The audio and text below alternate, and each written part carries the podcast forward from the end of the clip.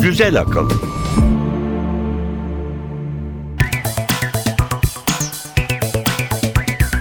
Merhaba, Güzel Akıl 42. bölüme hoş geldiniz. Ben Emre Üç Kardeşler. Ben Elif Yılmaz. Bu hafta nelerden bahsedeceğiz? Gündemde neler var? Bir tanıtımımız var. Onu dinleyelim. Güzel akılda bu hafta. Genom kralı Craig Venter yine yaptı yapacağını. Venter ve ekibi sıfırdan yapay yaşam üretmenin eşiğinde. Mumyadan alın haberi. Modern zamanların sorunu sandığımız kalp damar hastalıkları binlerce yıldır yakamızı bırakmıyormuş meğer. Bir zamanlar bir gezegen varmış, yüzeyinde sular akar, yanardağlar patlarmış. 3 milyar yıl önce yaşam olasılığının olduğu bu gezegenin adı Mars'mış. Kanada, Arktik adalarından gelen haberler pek iyi değil. Buzullar bu hızla erimeye devam ederse deniz seviyeleri tahminlerin çok ötesinde yükselecek. Dövmeniz nasıl olsun? Çiçek, kanatlı ejderha, Çince bir şeyler. Yoksa sağlığınızı emanet edeceğiniz bir alıcı verici mi istersiniz? Mobil cihazlar bundan sonra birbirleriyle daha rahat iletişim kuracak. Nasıl mı? Tabii ki konuşarak. Ses dalgaları ne güne duruyor? Kaliforniya'da üniversiteye gidiyorsanız sene başında sınıf doldu mu, bana yer kaldı mı diye endişelenmenize gerek yok. Sınıf sizi almıyorsa derslere internetten katılabilirsiniz. Hem de istediğiniz herhangi bir kurumdakine. Siber saldırılardan yaka silken Amerika Birleşik Devletleri siber suçlulara meydan okudu. Bana bulaşan karşılığını görür. Bilim ve teknoloji tarihinde bu hafta neler oldu? Cahillikler Köşesi ve bir portre. Ivan Pavlov kimdi? Onu meşhur eden köpeklerle derdi neydi? Sindirim sisteminden yola çıkıp hangi bilim dallarının kuruluşuna öncülük etmişti? Bolşeviklerle arasında ne geçmişti? Güzel akıl. Bilim haberleriyle başlayalım. Craig Venter kuşkusuz 21. yüzyılın en etkili bilim insanlarından ve hatta girişimcilerinden biri. Başta insan genomu olmak üzere meyve sineğinden fareye kadar birçok hayvanın genomunu da ilk dizileyen bilim insanlarından biri. Amerika Birleşik Devletleri Maryland'deki J. Craig Venter Enstitüsü'nde yürütülen çalışmalar her zaman çok ilgi çekici olmuştur. Ve yine tüm medyanın ilgisini çeken bir açıklama geldi Venter'dan. Nedir? Söylediğine göre sıfırdan bir yapay yaşam yaratmaya çok yakınlar. Venter 2010'da başka bir bakterinin boş kabuk halindeki gövdesine Mycoplasma mycoid bakterisinin tümüyle yapay bir türünü nakletmişti. Hail Mary Genome adıyla duyurduğu bu son çalışmaysa meslektaşları Clyde Hutchinson ve Hamilton Smith'in de yaşam için elzem olduğunu düşündükleri genlerle birlikte sıfırdan yaratılacak. Ekip basit bir kendi kendini yenileyebilen hücre yaratabilmek için nelerin gerektiğini anlayabilmek amacıyla bilgisayar canlandırmalarından yararlanıyor. Venter en ufak alt birimi sağlayabilirsek oradan alıp yürürüz ve ne istersek onu ilave edebiliriz diyor.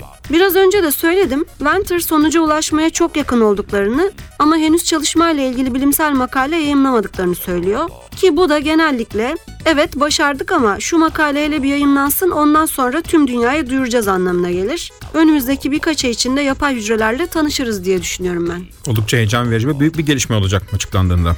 Evet, Venter yapmış yapacağını yine. Sıradaki haberimiz Hep denir ya çağımızın hastalığı bir kanser, iki kalp damar rahatsızlıkları diye. kesinlikle. Ciddi hastalıklar oldukları kesin de kalp damar hastalıkları binlerce yıldır başımızın belasıymış meğer. Nereden öğrendik ki bunu? Bunu mumyalara sorup öğrendik. Missouri Kansas City Üniversitesi'nden Randall Thompson ve ekibi M.Ö. 3000'den 20. yüzyıla insan popülasyonunu sergileyen ve eski Mısır, Peru, Utah ve Büyük Okyanus'un kuzeyindeki Aleut adalarından her türden ve zaman diliminden mumyaların önemli bir kısmında daha çok aort damarı ve boyundaki şah damarında kireçlenmiş plak oluşumlar rastlandı. Bu da aslında kalp krizinin en önemli sebebi olan damar sertliğine işaret ediyor. Mumyaların kimi çiftçi, kimi avcı toplayıcı yani farklı yaşam tarzlarına sahip toplumlardan geliyordu. Ekip modernite öncesi insanlarda damar sertliğinin bu kadar yaygın görülmesinin hastalığa yatkınlık olasılığını arttırdığını söylüyor. Fakat University College London'dan Eric Brunner bu görüşe karşı çıkıyor. Çünkü mumyalananların toplumda her daim daim yüksek statülü bireyler olduğunu ve bunun da hareketsiz yaşam tarzları sebebiyle yağ oranlarının yüksek olduğu anlamına geldiğini söylüyor. Yani her devirde harekette bereket varmış. Ne kadar hareketliysen sağlıklı olma olasılığın da o kadar yüksek Emre'cim. Evet pek çok hastalık herhalde her dönem var ama yaşam tarzına ve beslenme alışkanlıklarına bağlı olarak nüfusun ne kadar büyük bir kesiminde görüldüğü değişiyor herhalde. Evet tabii yeni yaşam tarzlarıyla, beslenme alışkanlıklarıyla kendini gösteren yeni yeni hastalıklar da var ama bir kısmı çok eski. Evet sıradaki haber uzay. Uzayda yaşam bulma çalışmaları birkaç koldan yürütülüyor. Ama bu işe en fazla emek harcayan kuşkusuz Mars'ta insanlık adına var gücüyle çalışan Merak yani Curiosity uzay aracı. Geçtiğimiz Ağustos'ta Mars yüzeyine iniş yapan Merak, gezegendeki Gale kraterinde incelemelerini sürdürüyor. NASA'daki araştırmacılar da hem aracı yönlendiriyor hem de her yaptığını izliyor. Birkaç hafta önce Merak gezegende kayaları delmeye başladı ve proje çalışanları da bu hafta bize müjdeli haberi verdi. Gelen verilere göre milyarlarca yıl önce Mars'ta mikroorganizmalar yaşamış olabilir. Yüzey altındaki kayaların uzunca süre bir akarsu tarafından sulanmış olduğu saptandı ki bu su yaşam için gerekli olan enerji ve bazı elementlerin kaynağı kabul ediliyor. NASA Mars Keşif Görevi Başkanı Michael Mayer bulgulardan öyle ciddi bir kesinlikle bahsediyor ki o sırada Mars'ta olsa insanın kana kana içebileceği bir su şeklinde bahsediyor bundan. Kaya analizlerinde rastlanan kil gezegendeki şarıl şarıl akan suların yaşam için gerekli olan karbon, oksijen, azot, fosfor, hidrojen ve kükürtün varlığı da yaklaşık 3 milyar yıl önce Mars'ta yaşamın olabilirliğini gösteriyor. Kim bilir belki çağıldayan bir şelale, duru ve berrak bir göl, hatta fokurlayan yanardağlar Hayal kurmak serbest nasılsa herkes kendi Mars görüntüsünü hayalinde canlandırabilir. Evet daha net veriler elde edilinceye kadar herkes biraz kendi Mars'ında yaşayacak gibi görünüyor. Sıradaki haberimiz Maalesef çoğu zaman elimizden bir şey gelmeyeceğini düşünüp duymaktan sıkıldığımız bir takım kötü haberler var. Küresel ısınmayla ilgili olanlar da bunlardan. hele ki buzullar veya atmosferi içeriyorsa Evet ama bazı gerçeklerden kaçmak, duymak, bilmek istememek ne yazık ki durumu düzeltmiyor. Bu koşullamadan sonra kötü haberi veriyorum. Uzmanlar Kanada Arktik adalarındaki buzulların geri dönüşü olmayacak şekilde eridiği uyarısını yaptı. Hollanda'daki Utrecht Üniversitesi'nden Jan Lenaert ve ekibi 21. yüzyıl boyunca sıcaklıktaki artışı baz alıp Kanada Kutup Adaları bölgesindeki buzul kaybının bilgisayar canlandırmasını yaptılar. Buna göre 2100 yılında buzullardaki kütle kaybı 12,4 trilyon tona erişecek ki bu şu andaki hacmin %18'ine karşılık geliyor. Ekibin Geophysical Research Letters'da yayımladığı makaleye göre bu erime küresel deniz seviyelerinde 3,5 santimetrelik yükselişe sebep olacak. ki bu çok büyük bir oran. Evet, kutup adaları Grönland ve Antarktika'dan sonra buzullardaki erime yüzünden deniz seviyelerinde en büyük artışa sebep olacak en önemli üçüncü bölge olarak kabul ediliyor. Bu gerçekten çok can sıkıcı bir haber. Evet, o zaman bir şarkıyla belki havamız biraz değişir. Sentetik yaşam dedik, Mars'ta yaşam dedik. Çalacağımız parça kaçınılmaz olarak Iggy Pop'tan Yaşam Tutkusu.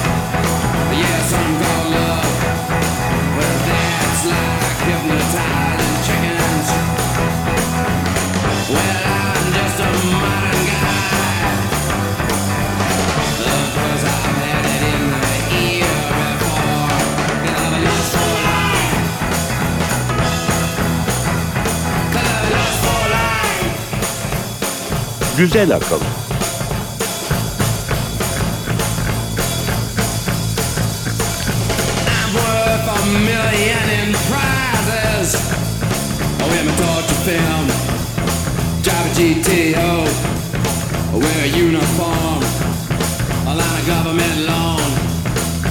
I'm worth a million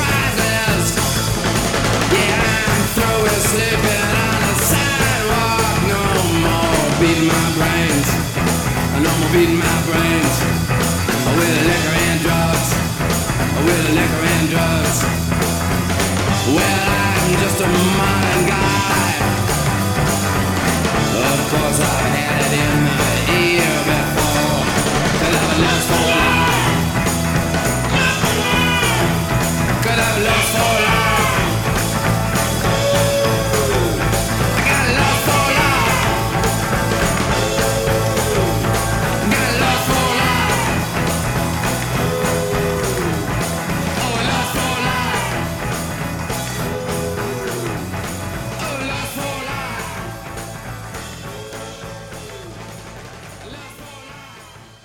Güzel akıl. Teknoloji haberleriyle devam edelim. İlk haberimiz marifetli bir dövme. Dövmenin de marifetlisi mi olur diyeceksin. Diyeyim hadi olur mu? Olurmuş. Böyle sıradan bir dövme değil. Birkaç santimetre genişliğinde elektronik devrelerden oluşan incecik bir panel aslında. Yarı şeffaf, biraz da büyükçe bir pul gibi yani. Özel bir damga ile deriye geçici dövme olarak yapıştırılıyor. Peki ne işe yarıyor? Barkod mu? Değil. Malzeme bilimci John Rogers ve ekibinin geliştirdiği elektronik dövme, dövme sahibinin vücut sıcaklığını, nabzını, elektrokardiyografik sinyallerini yani EKG'sini, beyin sinyallerini yani EEG ve EMG'sini ve susuz kalıp kalmadığını sürekli ölçüyor. Sadece ölçmekle de kalmıyor. Bütün bu verileri hastanın evindeki modeme bağlanıp oradan da doktorun bilgisayarına iletiyor. Bu dövme 2-3 hafta kadar vücutta kalabiliyor ve deri kendisini yeniledikçe vücuttan atılmış oluyor. Yakında çok sayıda hasta üzerine testleri başarıyla geçerse hızla kullanıma girecek gibi. Giyilebilir ve esnek elektronik ürünler hele ki tıp ürünleri çok hızla gelişiyor. Bu ürünler hem hastaların yaşam kalitesi bakımından çünkü kocaman cihazlar kablolar yerine birkaç ince devre iş görüyor. Hem de veri takibinin sürekli yapılabilmesi ve sorunlara hızlı müdahale edilebilmesi için çok faydalı uygulamalar. Bu dövme devrenin özel türleri de geliştirilecek. Mesela ki bunu çok önemsiyorlar. Yara ve yanıkların üstüne yapıştırılan ve yara iyileşme sürecini gözleyen, gelişmeleri hastaneye ileten modeller ya da bir cerrahi müdahaleden sonra müdahale edilen organa yerleştirilen geçici devreler gibi. Çok güzel, çok faydalı, insanlık yararına uygulamalar fakat yine de insan bilim kurgu filmlerindeki o kara senaryoyu düşünmeden edemiyor. Tabii her an senin bütün verilerin kontrol altında Evet. mı diye insan düşünmeden de edemiyor gerçekten. Ama teknoloji geliştikçe bunlara dair önlemler de alınabilecek gibi. Umarım alınır. E, sırada Mobil cihazların kablosuz internet ve telefon ağlarına kolayca bağlanabilmesi ve bağlı kalabilmesi kadar birbirlerine kolayca bağlanabilmesi, yakın mesafeden veri aktarımı yapmaları da önemli. Bluetooth ve NFC teknolojileri özellikle bu işe yarıyorlar. Bu tip veri aktarımında ara sıra gündeme gelen konulardan biri de ses dalgalarını cihazlar arası veri aktarımında kullanmak. Bu elektronik sinyallere göre daha basit ve ekonomik bir çözüm. Çünkü zaten her cihazın mikrofonu ve hoparlörü var. Bluetooth vesairede olduğu gibi cihazların ortak bir şifre belirlemesi gibi ara adımlar da yok. Tabii ki duyduğumuzda kulağımız tırmalayacak bir ses değil de duyabileceğimiz sınırın biraz ötesinde bir dalga boyunda olması gerekli. Avustralya'nın mobil teknoloji ödüllerinden biri olan OZAP'ın büyük ödülünü bu sene ses dalgaları ile veri aktarımı yapan yazılımlarıyla Alex North ve Daniel Danilatos aldılar. İkili daha önce Google'ın Google Web uygulamasında çalışmışlar ama Google bu projeyi rafa kaldırınca kendilerine yeni finansörler aramaya başlamışlardı. İkili yazılımlarının ses dalgaları ile çok verimli veri aktarımı sağladığını ve henüz son haline bile gelmediğini daha da gelişeceğini belirtiyorlar. OZAP komitesi de bu teknolojide gelecek görmüş olmalı ki ödülü gençlerden esirgemedi. ne güzel bravo gençlerin ödül kazanması desteklediğimiz bir durum. Evet bu yönde zaten birkaç yazılım var iPhone falan için ama bu daha ileri bir teknoloji kullandıklarını söylüyorlar. Ne zaman peki bizim evimize cebimize girecek bu teknoloji yakın mıdır? Hızla da gelebilir. Hızla da gelebilir. Sıradaki haberimiz teknoloji ve eğitim konusunda. Uzaktan eğitim, internet üzerinden kurslar, sınavlar, eğitim dünyasına giderek artan uygulamalar. Kaliforniya eyaleti bu konuda ilginç bir adım daha atmakta. Ki Kaliforniya pek çok alandaki uygulamalarda mesela çevre kanununda hep bir adım önde gidiyor. Eyalet senatosunda önümüzdeki günlerde görüşülecek ve muhtemelen de kabul edilecek olan bir yasaya göre Kaliforniya eyaletindeki devlet yüksek okulları ki orada kolej deniyor ve üniversitelerinde internet eğitimi konusunda yeni yükümlülükler gelmekte. Şöyle ki yeni yasaya göre eğer bir öğrenci kolej ya da üniversitede almak istediği derse fiziksel sınıfta yer kalmadı yani kontenjan dolduğu için kaydolamadıysa okul öğrencinin bu dersin internet versiyonunda kaydolması için gerekli önlemleri almak, dersi online olarak da sunmak zorunda. Aa çok iyiymiş. Biz saatlerce beklerdik hocanın kapısında ismimizi yazdırabilmek için. Evet. Eğer sunamıyorsa ki esas ilginç nokta burası, öğrenci o dersin bir benzerini bir başka kurumdan alıp notunu kendi okulundaki kaydına saydırabilecek. Ki bu kurum mutlaka bir başka üniversite olmak zorunda olmayabilir. Özel bir kolej, sadece uzaktan eğitim yapan kuruluşlar da olabilecek. Bu kanuna siyasi muhalefet fazla yok. Fakat tabii teknik ve lojistik detaylar ve uygulama konusunda endişeler var. Bütçe sıkıntıları yaşayan devlet üniversiteleri de bu şekilde kendi üstlerindeki eğitim yükünün ve masrafının biraz olsun azalacağını umuyorlar. Öte yandan aynı üniversiteler haklı olarak diğer kurumların derslerinin kendi derslerine denk kaliteli olup olmayacağı ve diğer kurumdan alınan notun tam anlamıyla hak edilmiş ve bilgi birikiminin sağlanmış olmasını istiyorlar. Onu soracaktım ben de. Birbirlerine güveniyorlar demek ki. Evet, aslında bu şu ana kadar var olandan daha karışık ve detaylı bir denklik mekanizmasına ihtiyacı gösteriyor. Ve uygun bir denklik mekanizması ve eğitim düzenleme sistemi ve elektronik altyapıyla gerçekten faydalı olabilecek bir sistem. Evet bizde biraz zor mesela. Henüz zor. Üniversiteler arası anlaşmazlık da o kadar çok ki. Çok fazla evet. Evet son haber. Son haberimiz siber savaşlar hakkında. Son birkaç aydır Amerika Birleşik Devletleri'nde gerek devlet gerek özel sektör kuruluşlarının siber saldırılara maruz kaldığı şeklinde pek çok haber okuduk. Pentagon, Dışişleri Bakanlığı, Apple, New York Times ve başka kurumlar bu yönde açıklamalar yaptılar. Geçenlerde Michelle Obama'nın da sosyal sigorta numarası ve bazı kişisel bilgileri açıklandı. Özellikle Amerika Birleşik Devletleri'ndeki nükleer santraller ve elektrik dağıtım şebekesinin siber saldırılardan çok kötü etkilenebileceğinden korkuluyor. Bunun üzerine Amerikan ordusu geçtiğimiz aylarda yeni bir siber komuta birimi kurdu ve bu birim birkaç gün önce kendi türünün ilk örneği sayılabilecek resmi bir açıklama yaptı. Hem Ulusal Güvenlik Ajansı'nın hem de siber komuta biriminin yöneticisi Keith Alexander, bu birimin sadece Amerika'ya yönelik saldırılara karşı savunma amaçlı olmadığını, yani bir firewall değil kurdukları sadece, karşı siber saldırı ile de sorumlu olacağını bildirdi. Aslında bu çok korkutucu bir şey işte. Evet oldukça karmaşık bir mesele. İlk defa bir resmi ağızdan sadece savunma değil gerekirse saldırı da yapılabileceğine dair bir beyan bu. Kendilerine yapılan bir saldırıyı bahane edip başkalarına saldırabilme yetisi vermiyordur umarım bu. Yok o kadar değilse bile tüm devletlerin aslında siber savaş konusu çalışmaları var ve birimleri var. Evet üstü kapalı bir şekilde yapıyorlar. Evet zaten. Amerikan idaresi bu konuda bir defa daha açık bir pozisyon aldı. Ki Obama idaresi e, Amerika Birleşik Devletleri'nin siber saldırıya karşı koruması yönünde çok kararlı gözüküyor. Bu konuda her ülkeden daha çok gelişmelere şahit olacağız önümüzdeki yıllarda orası kesin. Bakalım ne olacak. Evet bir şarkı dinleyelim o zaman. Elektronik tıbbi dövmelerden bahsetmişken Rory Gallagher'dan dinleyelim. Dövmeli Kadın. Tattooed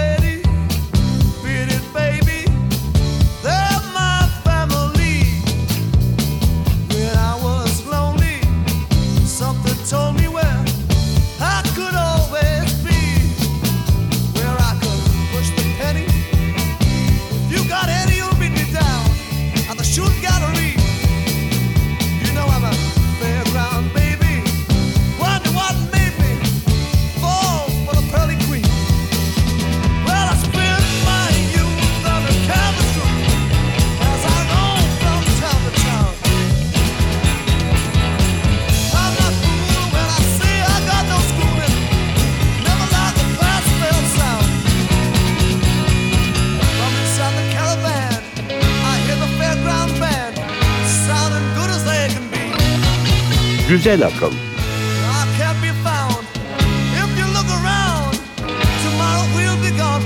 I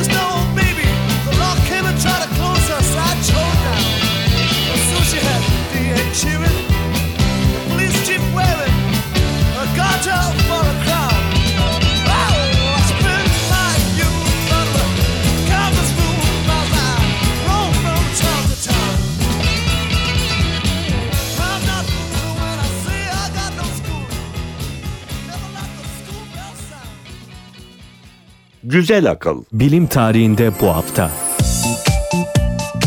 11 Mart 1960. Pioneer 5 güneş sisteminde derinlemesine incelemeler yapmak üzere Florida Cape Canaveral üstünden fırlatıldı. Deniz topu büyüklüğünde ve üzerinde elektrik enerjisi sağlayan kürek şeklinde 4 güneş paneli bulunan uzay aracı 3 taşıyıcı roketle uzaya taşındı. Dünya ve Venüs arasında güneş çevresindeki yörüngesine oturtuldu.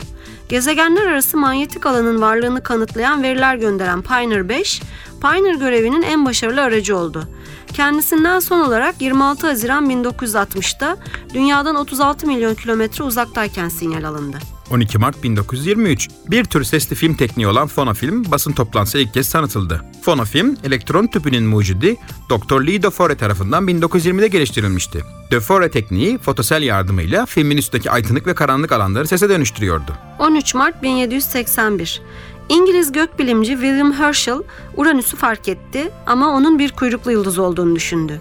Uranüs teleskop yardımıyla keşfedilen ilk gezegendi. Herschel daha sonra adları oğlu tarafından verilecek olan Uranüs'ün uyduları Titania ve Oberon'u da 1787'de gözlemledi. 14 Mart 1927. Elsie Eves o yıllarda yıkılması çok güç olan bir tabuyu yıkarak Amerikan İnşaat Mühendisi topluluğuna seçilen ilk kadın iyi oldu. 15 Mart 1959. New York Upton'daki Brookhaven Ulusal Laboratuvarı nükleer kritikliğe erişti. Tıbbi araştırma amacıyla kurulan 5 megawattlık atom reaktörü özellikle kanserli beyin tümörü araştırmaları için bor nötron yakalama tedavisinin geliştirilmesinde ve test edilmesinde kullanıldı. 16 Mart 1867 İngiliz doktor Joseph Lister antiseptik cerrahi keşfiyle ilgili ilk makaleyi Lancet dergisinde yayınladı. Pasteur'ün mikrobik hastalıklar kuramından yola çıkan Lister, hastaların cerrahi müdahale sonrası ölümüne bakterilerin sebep olabileceğini düşündü ve yarayla temas eden şeyleri taş kömürü katranın damıtılmasıyla elde ettiği asit fenikle temizledi. Antisepsi adını verdiği bu yöntemle yaranın çevresindeki tüm bakterileri yok ederek yaranın enfeksiyon kapmasını engelledi. 17 Mart 1950. Atom numarası 98 olan yeni radyoaktif element kaliforniyumun bulunduğu Kaliforniya Berkeley Üniversitesi'ndeki araştırmacılar tarafından duyuruldu. Küryumun alfa parçacıklarıyla bombardıman edilmesiyle üretilen kaliforniyum, Einsteinyumun ardından yüksek atom ağırlığına sahip elementler içinde çıplak gözle görülebilecek miktarı üretilebilen ikinci element oldu. Şimdi sırada cahillikler köşesi var. Cahillikler Köşesi. Hangi olasılık daha yüksektir? Yıldırım düşmesi sonucu ölmek mi? Asteroid çarpması sonucu ölmek mi? Asteroid çarpması sonucu ölme ihtimali iki kat daha fazladır. Büyük bir asteroidin dünyaya 1 milyon yılda bir kere düştüğü tahmin ediliyor. İstatistiksel olarak bu süre çoktan aşılmış durumda. İngiltere'de yapılan bir araştırmaya göre yılda bir kişinin yıldırımdan ölme ihtimali 10 milyonda birdir.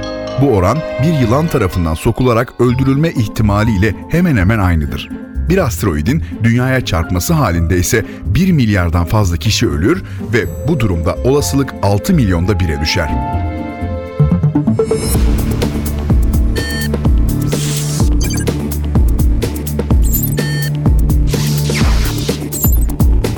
Güzel akıl devam ediyor.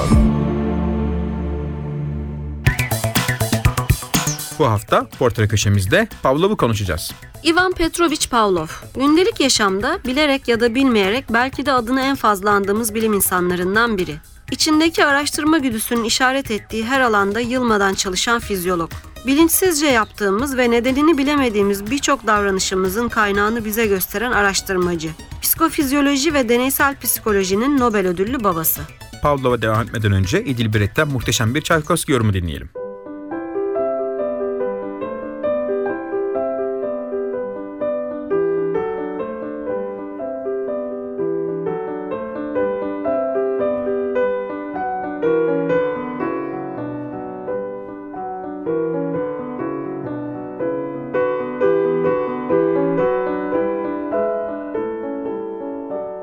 Güzel akıl.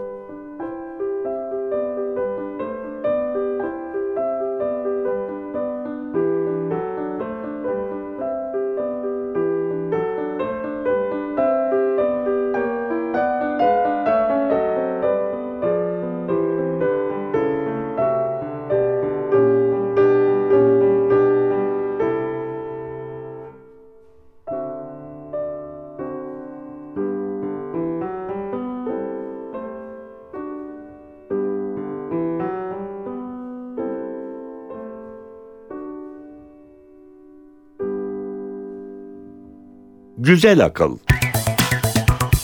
11 çocuklu bir ailenin en büyük oğlu olan Pavlov 1849 yılında Rusya'nın Ryazan şehrinde doğuyor. Babası papaz, annesi ise ev kadını. Daha küçük bir çocukken bile bitmek bilmeyen enerjisi, bir yandan sürekli spor yapması, öte yandan ev, bahçe ve tamir işlerinde ve 10 kardeşinin bakımında ailesine sürekli yardımcı olmasındaki yetkinleri dikkat çekiyor. Okula başlama çağı geldiğinde okumayı zaten sökmüş. Ne var ki 7 yaşında geçirdiği bir kazadan ve ortopedik sorunlardan dolayı okula ancak 11 yaşında başlayabiliyor. Evet yaramazlıktan dolayı düşmüş. Babasının isteği üzerine kilise okulunda okuyor ve buradan mezun olunca da papaz olmak üzere teoloji okumaya başlıyor. Ne var ki genç Pavlov'un aklı teolojide değil. Evet, St. Petersburg Üniversitesi kimya ve fizyoloji bölümlerine kayıt yaptırıyor. Doğa bilimleri dersleri alıyor. Okulda da çok parlak bir grafik çiziyor. Evet fizik, matematik ve doğa bilimleri dersleri alıyor ki bak o zamanlar üniversitelerde sınırlar daha geçişken, daha yumuşak. Birkaç farklı alanda dersleri takip edip son 1-2 yılında alanını seçiyorsun. Öyle birinci sınıfa mutlaka fizikçi, biyolog vesaire olmak üzere girmiyorsun. O yüzden pek çok alanı bilerek de mezun oluyor insanlar. Aslında şimdi bazı üniversitelerde bu uygulamaya geri dönüldü. Evet hem Türkiye'de de Türkiye hem yurt dışında bu modele bir geri dönüşü var. Pavlo 1875 yılında çok yüksek bir ortalamayla doğa bilimleri derecesiyle mezun oluyor üniversiteden.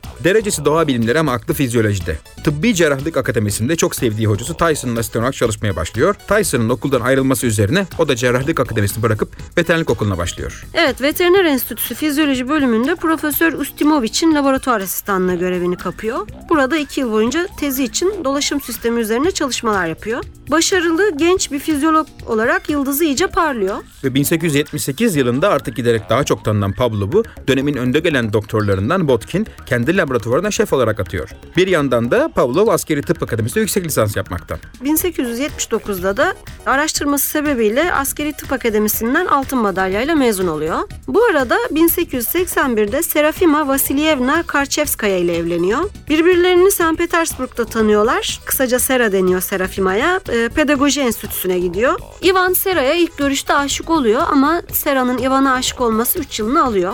Evliliklerinin ilk 9 yılı parasal sebepler yüzünden gerçekten sefalet içinde geçiyor. İlk iki çocuklarını kaybediyorlar fakat daha sonra 3 sağlıklı çocukları oluyor. Bir yandan Botkin'in fizyoloji laboratuvarı, bir yandan da akademi çalışmaları derken hepsinin meyvesi 1883 yılında kalbi çevreleyen sinir ağları konu doktora tezi. Evet, Ivan Pavlov doktorasını tamamladıktan sonra 1884-86 yılında Almanya'da kardiyovasküler fizyoloji uzmanı Karl Ludwig ve gastrointestinal fizyoloji uzmanı Rudolf Heidenhain ile birlikte çalışıyor. Profesör Heidenhain köpeklerin sindirim sistemi üzerine çalışmalar yürüten bir bilim insanı. Pavlov burada da hemen kendini belli ediyor.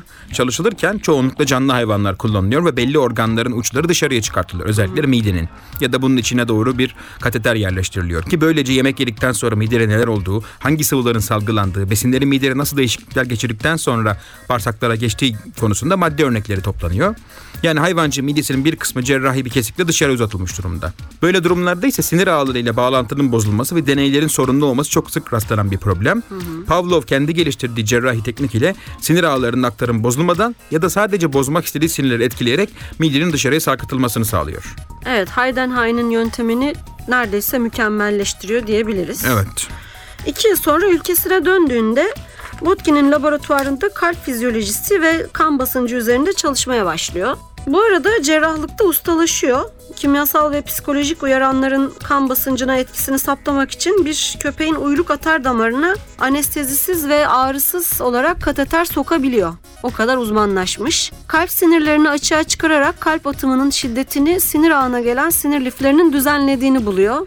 Bununla yetinmiyor. Göğüs sinirlerinin yaralı uçlarını uyararak sağ ve sol vagus sinirlerinin kalp üzerindeki etkisini gösteriyor. Ne var ki St. Petersburg Üniversitesi fizyoloji kürsüsüne yaptığı başvuru reddediliyor. O Baş- sırada kendisine yapılan iki başvuru var. Tomsk ve Varşova üniversitelerinden. Bunları da Pavlov kendisi reddetmiş. Evet onları da o istememiş. Fakat 1890'da Çarlık Tıp Akademisi'nde fizyoloji dersleri vermeye başlıyor. Bu arada fizyoloji departmanının yönetmek üzere Deneysel Tıp Enstitüsü'ne de davet ediliyor. Enstitü 45 yıldan uzunca bir süre Pavlov'un yönetiminde dünyanın en önemli fizyolojik araştırmalar merkezinden biri oluyor. O dönemde Pavlov iç organlarımızın nasıl sinir ağlarıyla kaplı olduğunu ve bu sinir ağları ile organlar arasındaki ilişkileri çözmeye kafayı takmış durumda. Ve sinir ağlarının iç organları üç şekilde kontrol ettiğini iddia ediyor. Birincisi fonksiyonel kontrol yani organlara çalış dur emrinin gitmesi.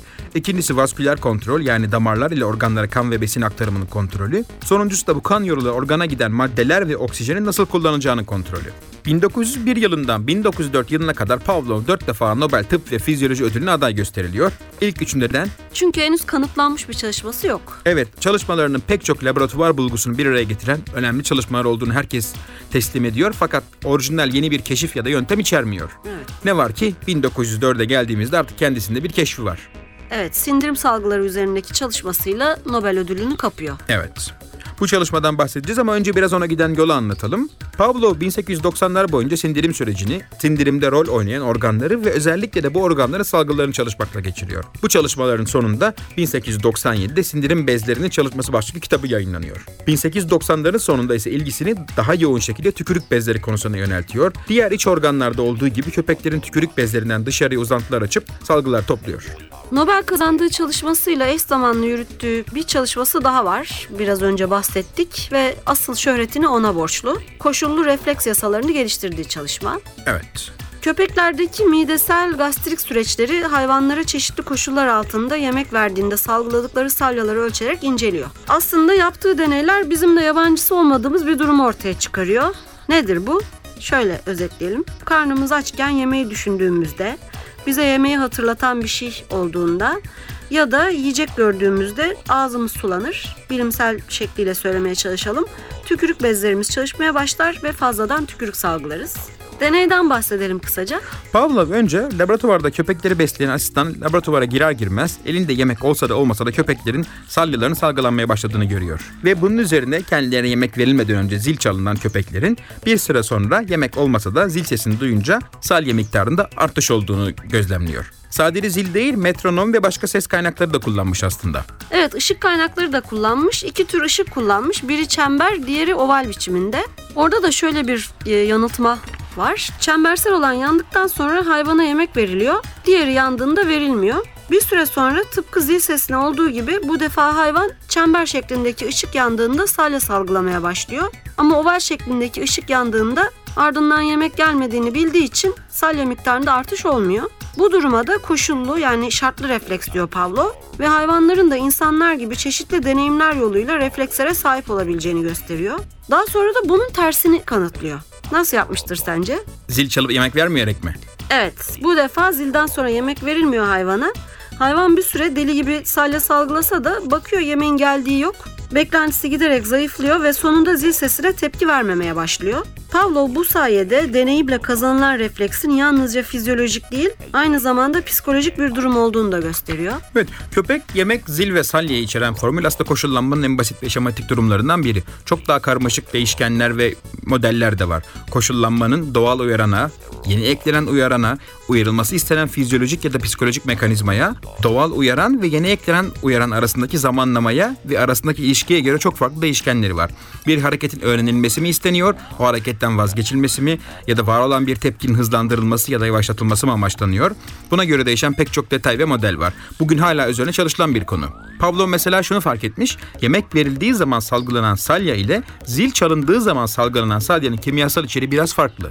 Evet hormonlar var tabii ama o sırada hormonlarla ilgili çok fazla bilgiye sahip değiller. Değiller, evet. Koşullanma üzerine çalışmalarından sonra Pavlov bir yandan da stres ve fiziksel acının vücut üzerine etkileri ve farklı mizaçların stres ve acıya karşı birbirine benzeyen ve benzemeyen tepkiler üzerine çalışıyor. Elektrik ve fiziksel acı verilen farklı mizaçlardaki hayvanların ve bazen de çocukların bu uyaranlara tepkilerinin farklarını ya da tepki aynı olsa bile tepkinin zamanlamasındaki farklarını araştırıyor. Güç, denge ve hareketlilik ekseninde dört mizaç belirlemiş. Güçlü dengeli hareketli canlı tip, güçlü dengeli hareketsiz sakin tip, güçlü dengesiz engelsiz tip ve zayıf tip olmak üzere. Böylece deneysel psikolojinin de temellerini atıyor. Ee, karşılaştırmalı psikolojinin geliştirilmesine öncülük ediyor ve davranış psikolojisi kavramının doğmasını sağlıyor.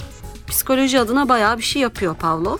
Aslında hayvanlarla bu uzun soluklu çalışması da kendisinden öncekilerin çalışmalarından çok farklı. Çünkü o zamana değin hayvan deneyleri hep hemen sonuç almaya dayanıyor ve büyük oranda hayvanlar yaşamlarını kaybediyordu. Pavlov'un deneyleri uzun soluklu ve hayvanları hayatta tutmaya elverişli deneyler diyelim. Bu arada Bolşevik devrimi oluyor. Evet, Her ne kadar Sovyet yönetimi ve bizzat Lenin kendisine çok saygı duysa da Pavlov'un yıldızları önce bu yeni rejimle barışmıyor.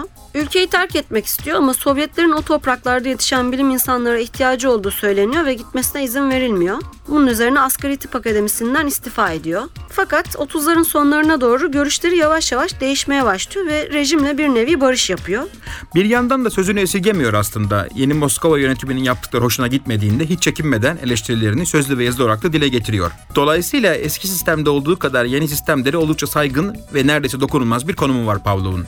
Evet, e, saygınlık tabii çok önemli. Herkesin harcı değil o, o şekilde konuşmak. 1934'te Sovyet Sosyalist Cumhuriyetler Bilimler Akademisi Pavlov'un adına bir ödül ve 1949'da da madalya vermeye başlıyor. Ki dediğimiz gibi Pavlov'un saygınlığı çok büyük. Herkese nasip olmuyor tabii böyle ödüller. 30'larda köpeklerle yaptığı çalışmaların sonuçlarını yani koşullu refleks yasalarını insanlardaki psikozlara uygulamak üzerine çalışıyor. Psikozlu hastalarda sıkça görülen dışa kapalı olma durumunun hastayı dış dünyaya karşı koruyan bir mekanizma olduğunu, bu sayede hastanın önceden aşırı uyarılmaya neden olan zararlı uyarıcıları kendinden uzak tuttuğunu söylüyor. Bu savı hastaları sessiz ve çevresel uyarıcılara maruz kalmayacak ortamlarda tedavi etme yaklaşımını doğuruyor. Evet. Aslında şunu da belirtelim Emre. Pavlov her ne kadar ilklere imza atmış, zamanın çok ötesinde çok değerli çalışmalar yapmışsa da bazıları günümüz psikolojisinde geçerliliğini yitirmiş durumda. Evet ama metodolojik olarak öncüsü olması itibariyle çok önemli bir yeri var. Ve de Evet. fizyoloji ve psikoloji arasındaki ilişkiyi çok sağlam kurması bakımından. Doğru. Pavlov'un kafası her daim yaptığı işle meşgul. Bu sebeple çok dalgın olduğu söylenir. Evliliklerinin ilk yıllarında o kadar yoksulluk çekmelerine rağmen maaşını almayı unutması karısı Sara'nın pek hoşuna gitmiyordur herhalde. Değişik tabii yani insanların ev halleri. Dünya yerinden oynatacak bir buluş da yapsan maaşını almayı unuttuğun için karından azar işitebilirsin. 1936 yılında çift taraflı zatürreyi yenilerek 86 yaşında hayatını kaybediyor Pavlov. Ama ölümüne bile bilimsellik katmaktan geri kalmıyor. Evet son saatlerinde bütün ruhsal ve fiziksel durumunu asistanına not ettirmiş. Evet, bu süreci an be an kaydetmesini istemiş. Ölüm Sovyetler Birliği'nde olduğu kadar tüm dünyada büyük üzüntüyle karşılanıyor. Görkemli bir cenaze töreni düzenleniyor ve laboratuvarı müze haline getiriliyor. Ki yıllarca çalıştığı kurumun adı artık Pavlov Fizyoloji Enstitüsü olarak değiştiriliyor ki bugün de ismi bu. Evet, çok önemli bir merkez hala. 40'tan fazla fizyoloji alt dalını kapsayan dev bir araştırma kurumu. Pavlov aramızdan ayrılıyor ama çalışmalarıyla temellerini attığı bilim dalları onun adına insanlar ve diğer canlılar yararına çalışmaya devam ediyor. Maalesef biz bu haftada programımızın sonuna geldik. Bir şarkıyla veda edelim. Kapanış şarkımız Rus kemancı Oleg Panoramav'den. Sana neden böyle olduğunu söyleyeceğim. Hoşçakalın. Hoşçakalın.